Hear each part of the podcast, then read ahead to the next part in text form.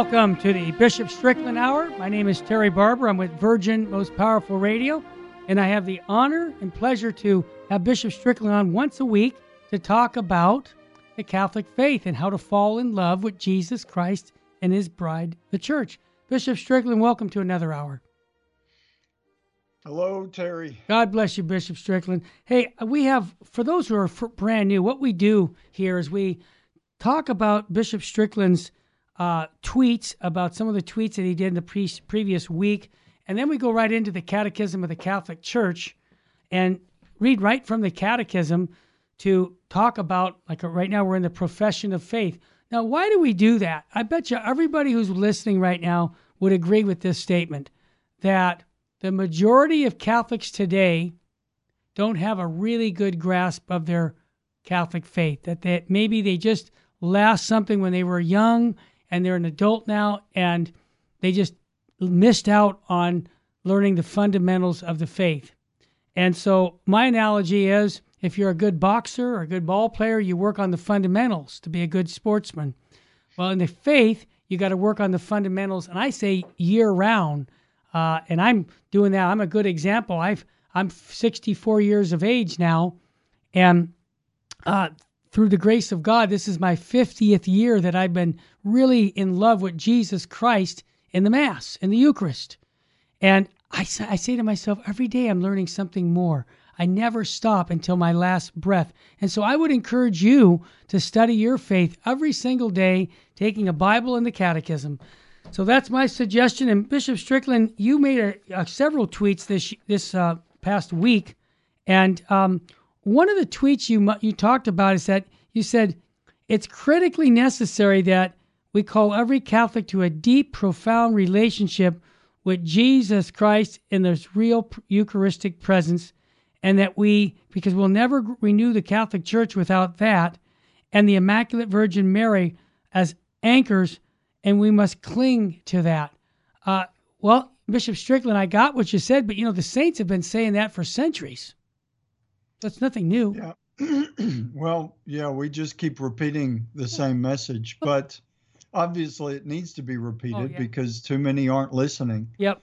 And uh, really, both of those the the devotion to the blessed sacrament the yeah. real presence of christ in the eucharist and the devotion to his mother the blessed virgin mary like we talk about so often terry yeah that that is supernatural yeah and we need to really deepen for those of us who do believe as you were saying it's a lifetime of learning a mm-hmm. lifetime of deepening that faith because we're talking about infinite mysteries. Yeah. Mysteries that are so far beyond mm-hmm. our imagining and our ability to understand. It really it's a it's a poverty to not recognize what a wonder the life that God has given us really is. Mm.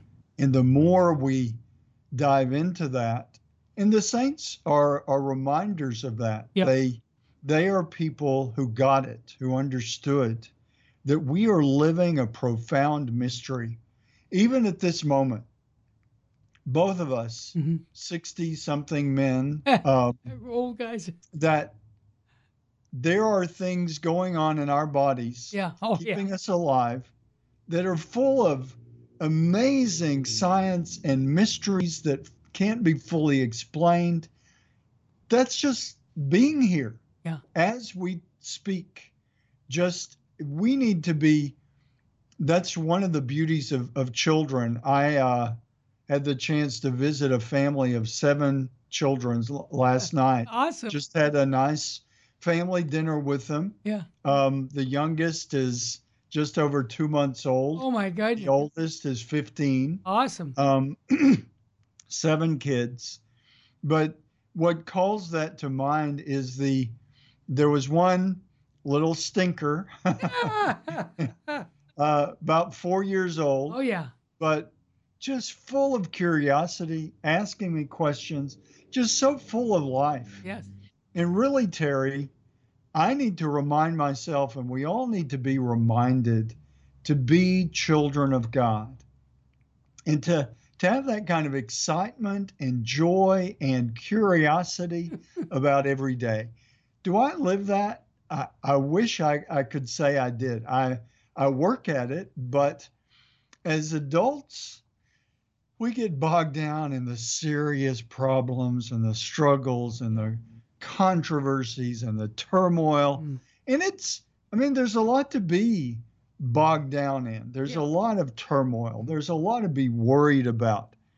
But I think if we keep God's divine perspective, mm. I mean, we can't really. We we can't imagine that. But even if we try to approach it, I think what does Christ tell us? Mm. Be like children, not childish, but childlike. Yeah. If we look at politics, if we look at the church, if we look at business, if we look at all the so called adult world, a lot of it comes down to childishness. Yep. yep. We want it our way. We want to be in charge. We want all the power. We want all that we want. We want. Isn't that what the childish child does? Christ calls us to be childlike, to be those who are full of wonder, full of joy, full of hope, and recognizing very seriously but joyfully we are just scratching the surface of the mystery of life and the wonder that God has laid out for us. And to believe and to live as if we've got it all figured out and we've got all the answers, like so many do. Um, it's a poverty. It impoverishes us from the wealth of life that God wants to share with us. Bishop Strickland, you should have. Uh, we were we were talking just like that today on the Terry and Jesse show. Jess was out of town, and I was speaking about redemptive suffering and how we're called to the universal call to holiness. That it's not just bishops or priests or nuns that are called to holiness. We all are called to this holiness, and when we realize that every action is like a blank check, it has infinite value if we give it to the Lord. That even among all this craziness whether it's in the church or in the government, and it is, it's crazy right now, that we as individuals can have that union with that personal relationship with Jesus Christ, especially in the Holy Eucharist, and we can offer all that to Jesus and be part of the big solution in the church. It excites me to even think like that. And thank you for sharing that insight on that because this is what we need to have because people are going to become distraught when we see all the things that are going on in our culture and in our church. And we have to remember this that we're part of the solution, and it's by our holiness, by living in union with Jesus Christ, staying close to the sacraments, his visits to the Blessed Sacrament, getting to confession, and we're doing our duty. And I think that's all that God can ask of us is to do our duty. Our Lady of Fatima talked about sanctifying that with the family. And I just think that as a bishop, you keep hitting on the fundamentals, and this is what every Catholic needs today. And, and Bishop Strickland, I'm going to be honest with you. I got solar panels up on top of my roof. Um, I I try to recycle plastic bottles, but I'm so glad that you're not telling me about recycling and getting solar panels and being, you know, a good steward, which I, I get that. And you're taking your time to spend on my soul and getting myself prepared to meet God when I die for with holiness. That's so much more important than putting solar panels up or recycling. So thank you for doing that. And that's not a, a, a you know hit on people who are talking you know to be so careful about this. You're talking about the most essential things in life, salvation, and I thank you for that. All right. Well, really, Terry, let me hit, let me touch on that because I think you you're saying something that's very profound and very important to remember yeah. that we so easily lose touch with in today's complicated world. Mm-hmm. Um, you're you're concerned. You have solar panels yeah, and you yeah. Recycle. Worry about recycling all that because you're a man of faith. Yeah. Because you know God and you know who you are. Yeah. That's my job is to help people know God and to know who they are. If we know that, then we're not going to be selfish. Exactly. I mean, we're going to at least work against that tendency to be selfish. Sure. We're all sinners. Yep. But if we want a better world, Yep. We need to know God, Amen. know that we are built for everlasting life, Thank that our destiny is salvation. When we really grasp that, like the saints, we begin to say, Yes, every moment of my life is then valuable, like that blank check that you mentioned. Yep. It means to be, it needs to be cashed in on doing good every way that we can. Yep. being aware that, like you talk about redemptive suffering, that all of that's bound up in in the simplest things sometimes sometimes huge things sometimes devastating moments in our lives that we offer to god and it becomes redemptive. But we build toward that by developing a lifestyle where and i'm still i mean we're all a work in progress. We all have to keep learning. But rather than complaining just saying lord I give that to you. Maybe a person is aggravating us, or maybe they did something that really isn't fair or isn't just. But to to offer that to the Lord intentionally begins to build toward that redemptive suffering that can be huge when it comes to really big moments of suffering we can offer to God.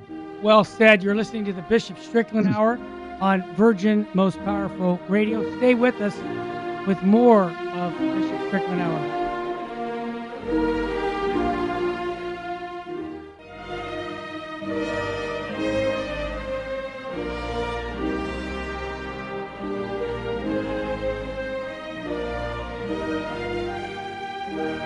Welcome back to the Bishop Strickland Hour.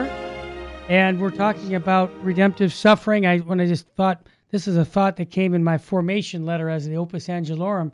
And the comment was that if we understood suffering, especially in the hospitals, the wasted pain that's going on because people haven't been catechized to understand they can unite that sufferings with the sufferings of Christ, they say that it could become like a spiritual atomic power plant where graces would be flowing throughout the world and conversions would be taking place because so many people are, you know, praying with their suffering and that's a very efficacious way to pray because God honors that.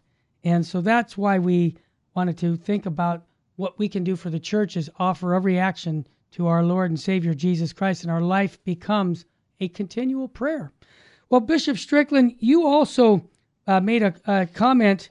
Uh, we're we're actually recording this this particular show on the 15th of June, and I noticed that you said I encourage everyone to make June 15th a special day of prayer dedicated to Saint Michael the Archangel, and I you said you can visit a link on your tweet. Uh, what's that all about? Why why Saint Michael on the 15th of June? Well, it um, really is connected with the.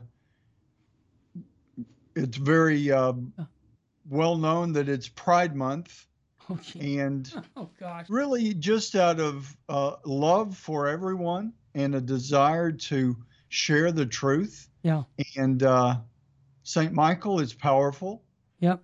So to turn to Saint Michael and to pray for all of those who are caught up in Mm. the darkness of thinking we can be prideful about any sin. I mean, not to not to just zero in on the sins that uh, are really pertinent to Pride Month, Right. but any sin. Mm-hmm. To be prideful and say, "Well, let's celebrate our our choice to ignore what God has revealed to us." Let's not. Yeah. And Saint Michael um, is a great image of the power of the Lord. St. Michael doesn't have any power. He points us to the power of God. Amen. And as the Archangel Michael, that is something we need to remember the Mhm. power of good that is in the angels. They are personal beings. They're they're spirits. They're not they don't have physical beings, but like us. But um, I I thought it was important in the middle of June to just take a day to really remember. I say the Saint Michael prayer often. Yeah. Um, and I'm sure many people do. But more of us need to recognize what does that prayer acknowledge? That evil is real and the demons are roaming this world seeking the ruin of souls. The Bible. That's not, you know, to make us all fearful. If we believe in Christ, we should fear none of that, but we should be aware. We should be wide awake and alert to the wiles of the devil working to drag us into hell with the rest of the demons. Um, again, it comes back to do we really believe in heaven and hell? I do. And if we do, if we say, yes, I believe there's a heaven, yes, I believe there's a hell, then if we have a brain, we want to avoid hell and we want to embrace heaven. St. Michael's there to help help us in the battle, and it is a battle, um, a battle of the spirit, a battle between good and evil. Well said, Bishop Strickland. That's exactly where it's at. Now, you had another profound tweet by Archbishop Fulton Sheen, the Venerable Fulton Sheen, who had a great love for the Blessed Sacrament. And you quoted him, he said in his book, The Treasure in Clay, the secret to my preaching is that I have never in 55 years missed spending an hour in the presence of our Lord in the Blessed Sacrament. He said, That's where the power comes from. That's where sermons are born. That's where every good thought is conceived. Now, Bishop Strickland, this is the same Bishop Sheen for 60 years, because that's uh, also he spent 60 years of doing this as a practice, and he prayed that our Lord would take him while he was in adoration in the Blessed Sacrament. And on December 9th, 1979, that Sunday morning, they found him dead on his knees before our Lord in the Blessed Sacrament. Now, Bishop Strickland, I don't know about you. Maybe I, whatever. I pray that whatever God sends my way, I will die his way. I sure wouldn't mind dying before the Blessed Sacrament. But my question to you is you took this quote, obviously, you took it seriously because you spend hours before the Blessed Sacrament. So you're encouraging us all to do this. Is that a fair statement to spend time before our Lord in the Eucharist? Absolutely. And just to really mm. acknowledge that um, I'm sort of late to the to the to the work. I mean, I've always believed. Yeah. At, from the first communion as a little kid, oh, yeah. seven years or so. Yeah. Seven years old. I've always believed in the real presence. That's the way I was taught. Thankfully, I've never wavered in that belief. But I, I have to say that faith has grown. Amen. And my um, being a priest has has been a, a great blessing and it's also brought the challenge of a deeper faith. Mm-hmm. I didn't spend my early years always.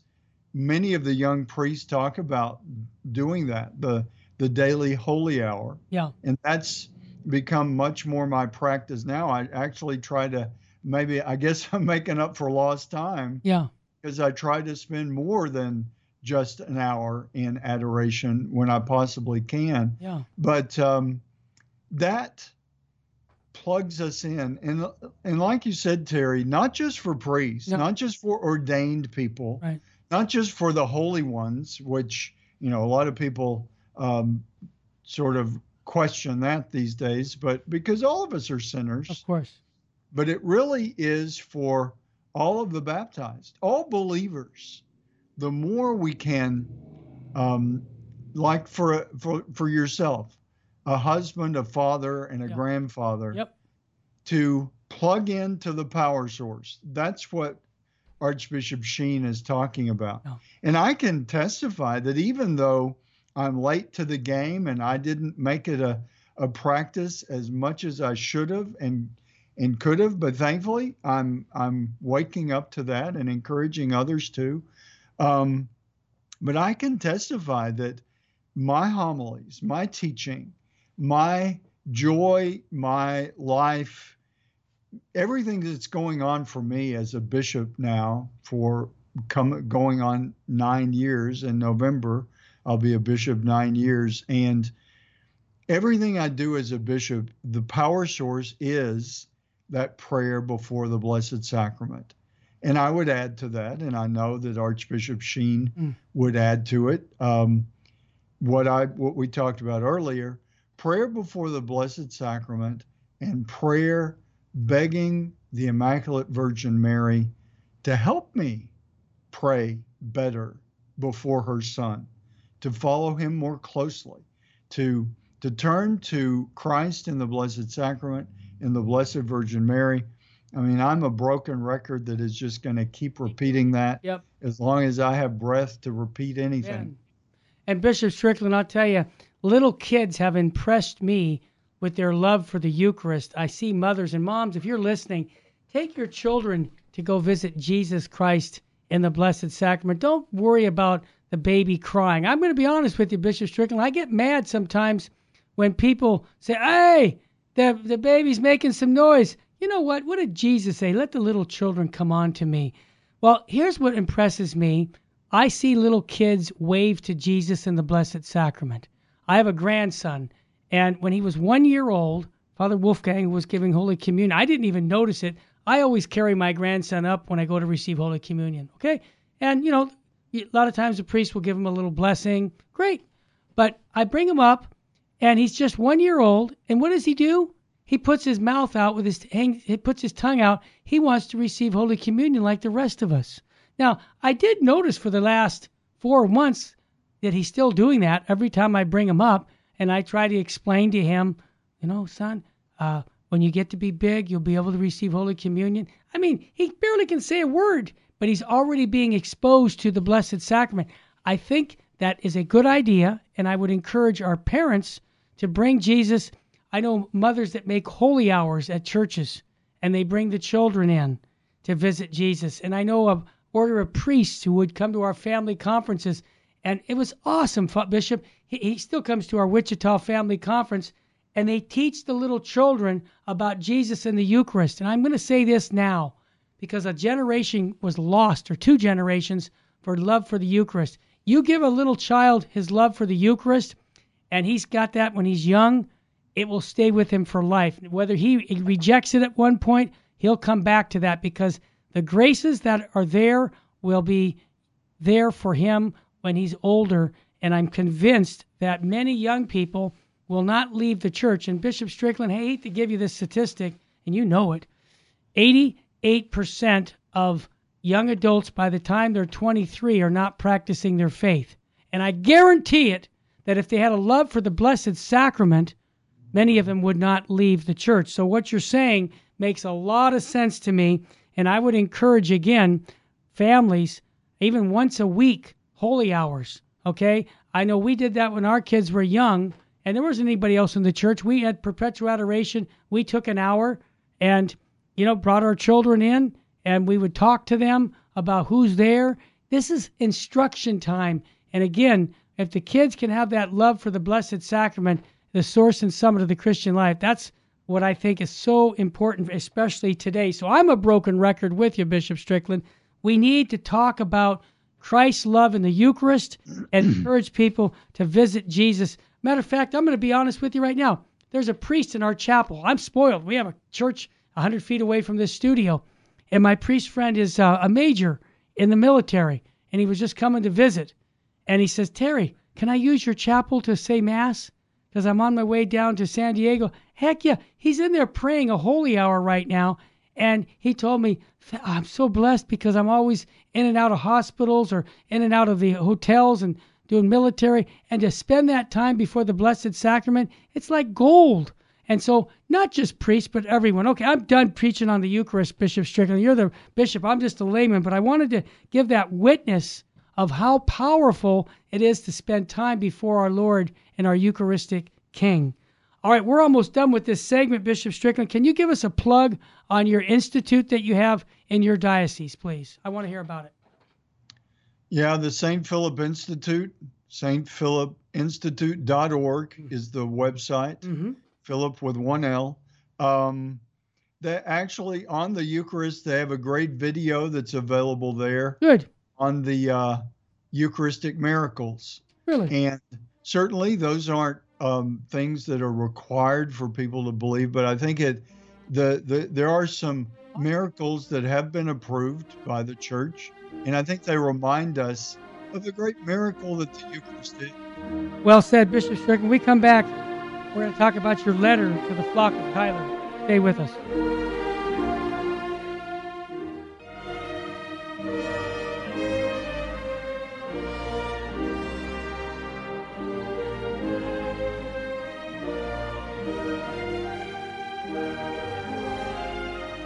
Welcome back to the Bishop Strickland Hour.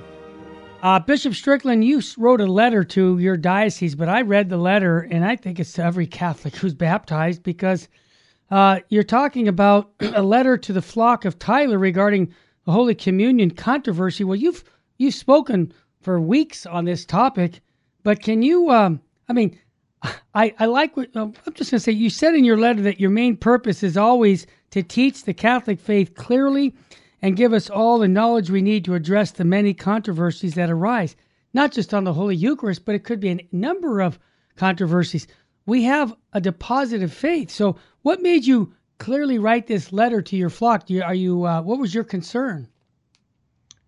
Well, yeah, the um, the controversy about politicians that call themselves devout Catholics but are supporting not anti-Catholic teaching mm-hmm. or supporting abortion, which is contrary to what the church teaches. Yep. Um, it really, Terry, you know, I'm a pretty simple guy. Good. Um, so am I. And it's it's simple. I, I get frustrated that it becomes so complex and so convoluted. Yeah. It's it's simple. We believe that abortion is intrinsically evil it's the murder of an unborn child. Yep. And to support something that's intrinsically evil that we consider murder that's clearly stated as such in the in the catechism of the Catholic Church to support and really vigorously promote that is contrary to the Catholic faith. And doing anything that is clearly contrary to the Catholic faith and then receiving communion is in a, more than an appropriate It's a sacrilege. It's it's wrong, and that's basically what I said in this letter. What it, it reminds me, Terry, of the attitude that's that's pretty much something of sort of the history books as as far as I understand. But you know the the mafia was pretty prevalent. I, I, suppose it still is, but you don't hear much about the mafia. You hear about other groups of of gangs and everything. But if you go back to the movie The Godfather, and you have these actors portraying the these mafia leaders, they're having somebody murdered and then they're going to church and receiving communion. It's the same problem. Yeah. It's a it's a contradiction. Yeah. We're all sinners. Um I and that's what I tried to acknowledge in this letter. I have to acknowledge that I need to repent of my sins and I need to grow in virtue. That's a that's a step in the right direction for properly receiving our Lord in the Blessed Sacrament to if we all if we have to be perfect, nobody should be going to right. communion ever. We're all That's not what the Lord gave it gave his body and blood for. It is to heal us and to strengthen us. But I was thinking about it earlier today, Terry, that we sometimes it, it's like the attitude is, well, you know, it, it to use different imagery or a different idea it's it's like you you have cancer and you're just going to put this ointment on it instead of digging out the cancer having surgery to eliminate the tumor so that you can be healed. Yeah. That's what you seem to hear sometimes and maybe i'm just not understanding what's being said but if you have the tumor of mortal sin in your life if you can use that imagery to say that mortal sin is a tumor in your life that needs to be eliminated. To receive communion as some sort of a, a saving ointment, which it's meant to be, it's yeah. the body of Christ. Right.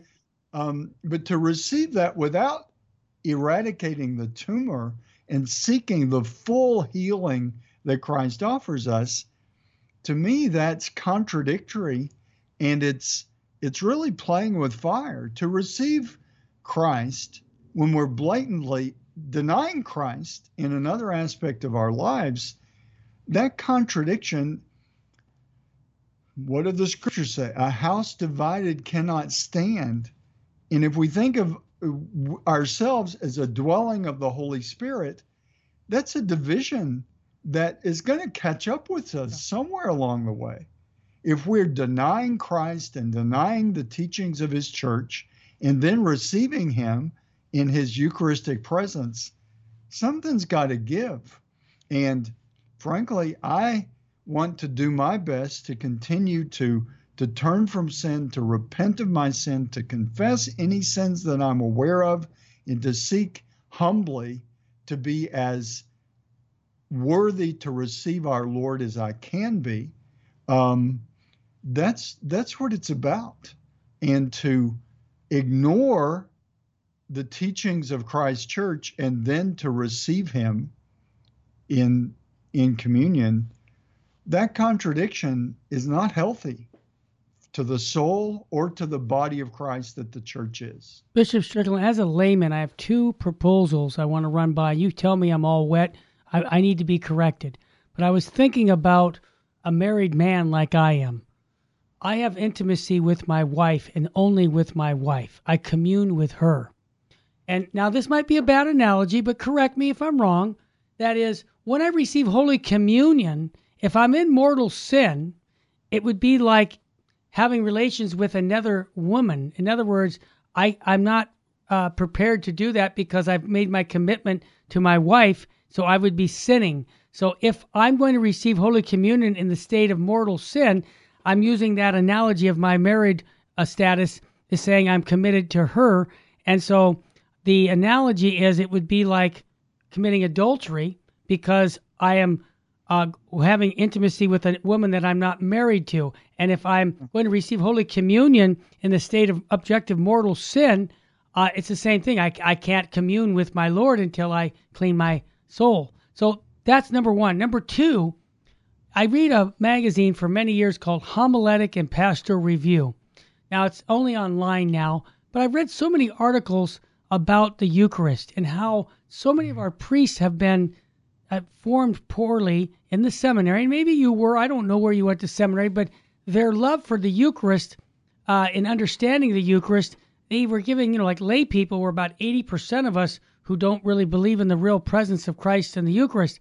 I think, and this is my take from being around priests, and I've talked to priests who don't believe in the real presence, they're like, no big deal. Give communion to anybody. I, I share this story, and I don't mean to be, I won't say names, but I was at a mission down in San Diego, and I was talking about you can't receive Holy Communion in the state of mortal sin.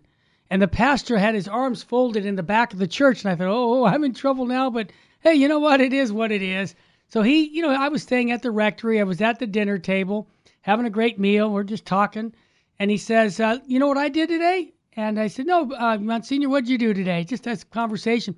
He said, well, there was a lady that um, she needed me to give Holy Communion to. She's very sick, and her daughter came, and you know, her daughter had been away from the church 25 years. And when I gave Holy Communion to the the mother who was very sick, who was a devout Catholic, I asked her if she wanted to receive Holy Communion too. And so, what do you think of that?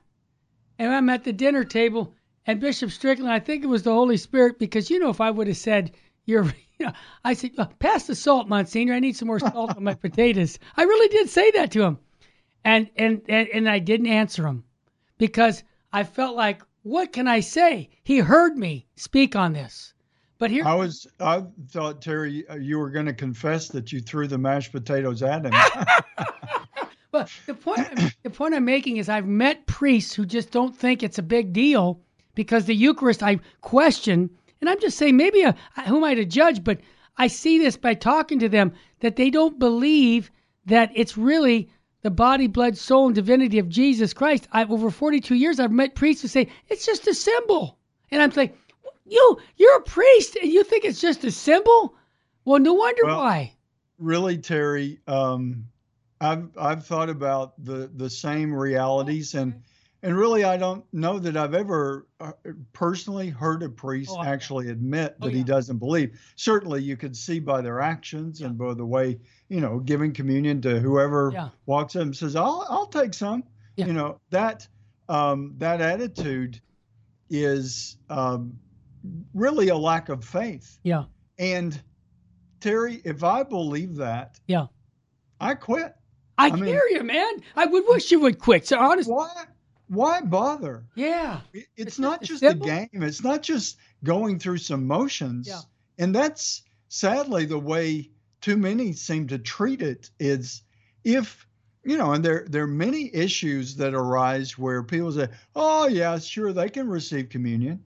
Um, the, we need to really believe and, and and frankly if you do believe i've had non-catholics tell me if i believed what you believe what you say mm-hmm. you believe as catholics then i'd be on my knees all the time Amen. and i i those people i think are authentically speaking about what we who do believe Amen. we really need to to pay attention to. That's why we need because the Lord of the universe is there, veiled in the form of bread and wine, um, his real body and blood. Right. I- And the, the saints speak of this in beautiful ways through the ages. We we as Catholics really need to decide do we believe this or not? Amen. And if we say, I mean, I hope people ask that question and come to the side of faith because it really all becomes meaningless. If you don't believe that life is sacred, if you don't believe that bread and wine becomes the body and blood, soul, soul and divinity of Jesus Christ, why do we believe that? Because he said it did Amen. read jo- chapter 6 of John's gospel. Jesus said, This is my body, this is my blood. I believe him. Amen. That doesn't mean I fully live up to that belief. I need to keep working at it. But if we don't believe it, then we might as well just shut it down. Amen. I was going to say brother, but amen, Bishop. You're listening to the Terry and Jesse Show. We're going to open up our catechisms when we get back to paragraph 185. Stay with me.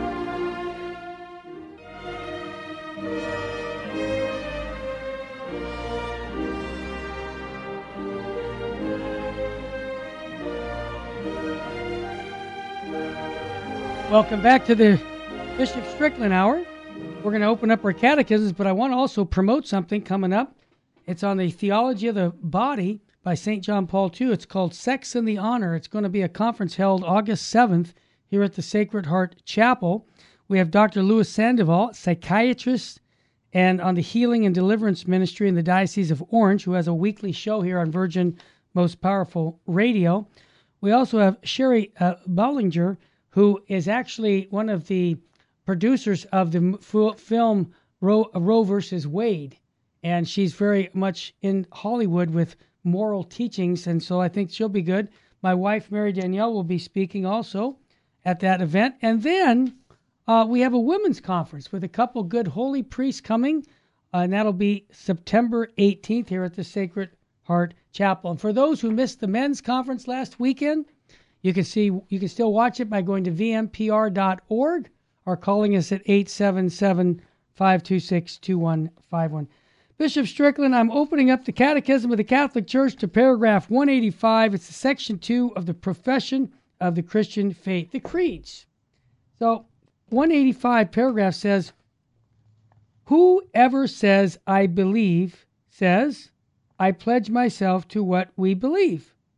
Communion in faith needs a common language of faith, normative for all and uniting all in the same confession of faith. Well, that makes sense, right? We all have to be on the same page. Yep. Yep. Now, Um, just recently, one of the Office of Readings reflections, I forget which saint was mhm, reflecting, but talking about the Our Father. mhm. There's a reason that Jesus gave us when the when the disciples asked, "Lord, teach us to pray." Yep. He teaches the Our Father, and it's not the My Father, it's the Our Father, hmm reminding us that we are one body, we are a communion, we are meant to be in unity with each other and with the Lord. So that's what this basically is expressing. When we say, I believe, hmm we are part of the body of belief that is the church. hmm So good. Paragraph 186 follows up from the beginning. The Apostolic Church expressed and handed on her faith in brief formulas for all. But already early on, the Church also wanted to gather the essential elements of its faith into an organic, articulated summaries intended especially for candidates for baptism. So, someone who's going to be baptized, it made sense. You have to give them a summary what we're believing in. And uh, is that is that the genesis of, genesis of Bishop Strickland of catechisms from the the idea that new members were coming in that we had to somehow give them the basics? Sure. Um, that's exactly what it is. And as the church came to understand more clearly um, who Jesus really is, Yeah. fully God, fully man. Amen. Um, interestingly, from a different perspective, in the early church, the, there was a lot of there were a lot of questions. There were a lot of heresies that developed. Yeah. Some said, "Oh, he was really a man that was just very holy, but he wasn't God." Others said, "Well, he was just God, but he just sort of dressed up like a man. He he sort of put on man a man suit, but he wasn't a real human being." Yeah. The church came to the faith, fully God and fully man, and that's what the creeds or the profession of faith begins to express. Awesome. This paragraph 187 says such a, a synthesis are called professions of faith, since they summarize the faith that Christians profess. They are called creeds on account of what is usually their first word in Latin, credo, I believe. They're also called symbols of faith. So, Bishop Strickland, I, I wanted to ask you back in the 1960s, I believe St. Paul VI uh, wrote in 1968, the same year he did the Humanae Vitae encyclical, he said it was the creed. And and what I read is he just summarized a creed that the church has always believed. And I was told that the reason he did that is because in the 1960s it started getting a little crazy. And the Holy Father wanted to just, you know, he did the Mysterium Fidei, which is on the Holy Eucharist, saying we believe in the body, blood, soul, and divinity of Christ because there were questions. It seemed like Paul VI took the creed and just took the ancient creeds and re uh, all of this to kind of shore up anybody who was, you know, might think that we have had some compromises. And it seems like creeds have been very important to keeping people, you know, united on the unity of the church. Absolutely. Yep. And that's the catechism that we're reading from is an outgrowth from that idea of there is a truth that has been revealed to us and to to capture that whether it's in the paragraphs of the catechism or the few words of the profession of faith that we make on Sundays it it helps to reinforce it helps to to echo what we believe and um, I'm sure we've both heard, even as kids, Mhm. repetition is the soul of learning. Oh yeah, And that's what a creed allows us to keep repeating the same basic things. I believe in God, the Father Almighty, Yeah. creator of heaven and earth. And just a quick note, we I have a video that's called Our Catholic Faith, and I did this back in the 1990s, uh, right when the Catechism of the Catholic Church was kind of getting worked out. I think it was 93, and uh, I took the Baltimore Catechism and used sacred art to teach people the fundamentals of the faith, the the attributes of God, the four marks of the church, and I want to make that available to anyone who wants it. If they want to call 877 526 2151, yeah, you don't have to make a donation, but if you want to help us, you know, we have to make the DVD and mail it to you. That'd be grand. But it's such a good video. When I had uh, Lighthouse Catholic Media going, we distributed over 350,000 copies of that catechism, and it's just 58 minutes, but it covers the angels, it covers the commandments, the sacraments.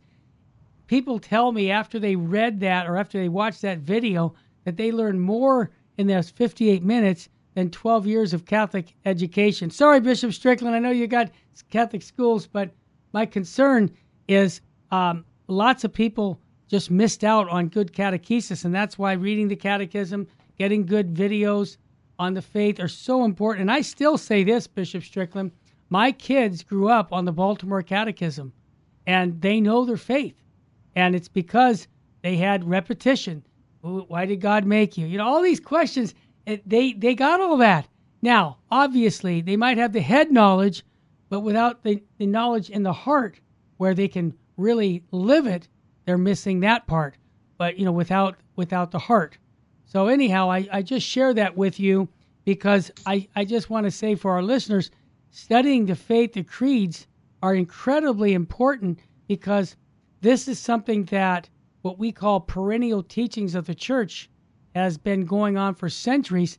And I think that, uh, especially in these times, maybe I'm off, but especially in these times, we need to really major on the fundamentals of the faith because people are going to walk away if they don't have a grounding in their faith.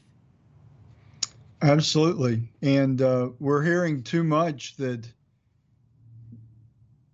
people speak as if, oh, well, that that's not true anymore, or the truth has changed.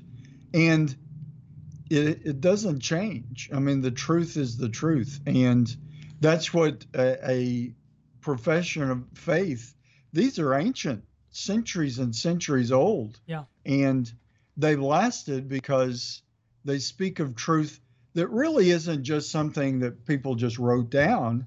It's capturing reality. It's capturing the truth of who God is, the truth of who we are, just like you um, speak of the Baltimore Catechism. Who made us? That is a basic answer. Who made us? God made us. Yeah. Who made you? God made you. Hmm. That we need to get back to because yeah. too many people in it it it, it works it's it's more significant than you might think. oh, of course, God may be, but too many people, without really even stopping to think about it, they may not be professed atheists. Yeah. But they act as if they made themselves. And when we start going down that path, we see a lot of the the fractured reality that we see in the world where people are because if we make ourselves, then we can unmake ourselves and we can change, and that that gets that begins to get really crazy and really destructive to people because the truth is God made us. And when we start moving away from how God made us and what God made us for, then we really start to to mess up the world. And that's a lot of what we see. People deciding, oh, God didn't make us, so we can make ourselves and we can abuse those people because they don't have any power. And it, it just becomes distorted um, in ways that are destructive to the individual and to the human family. And you know, Bishop Strickland, that's what's going on today in our culture. We act like we're God. We're usurping God's authority, and that is offensive, obviously, as a serious sin. If we can think that, you know, God made me, okay, uh, but you know what? He made me as a man, but I didn't want to be a man, so I want to be a woman. You see, yeah. it's really um, the same problem we had from the original uh, Adam and Eve. You know, we're, we're we don't like God's idea, so we're going to make up our own ideas here. And so I think that using the catechism to help build up a foundation for people to know their meaning and purpose of life is essential in today's church. And I thank you for your clarity and your charity. I, I will just say, as a layman, uh, and I know you've told me this, that if you ever said something in the catechism, you know, teaching that was not in this catechism, you would want me to call you out on it. And I thank you for that. Bishop Sheen said that the laity are going to have to call priests and bishops to be loyal and and faithful to the magisterial teachings of the church. And this was back in the 70s. So I do it with when I when I correct a bishop, if he said something, I would all humility say, Bishop, I'm sorry, but how does that square with this catechism? and you know, with all due respect.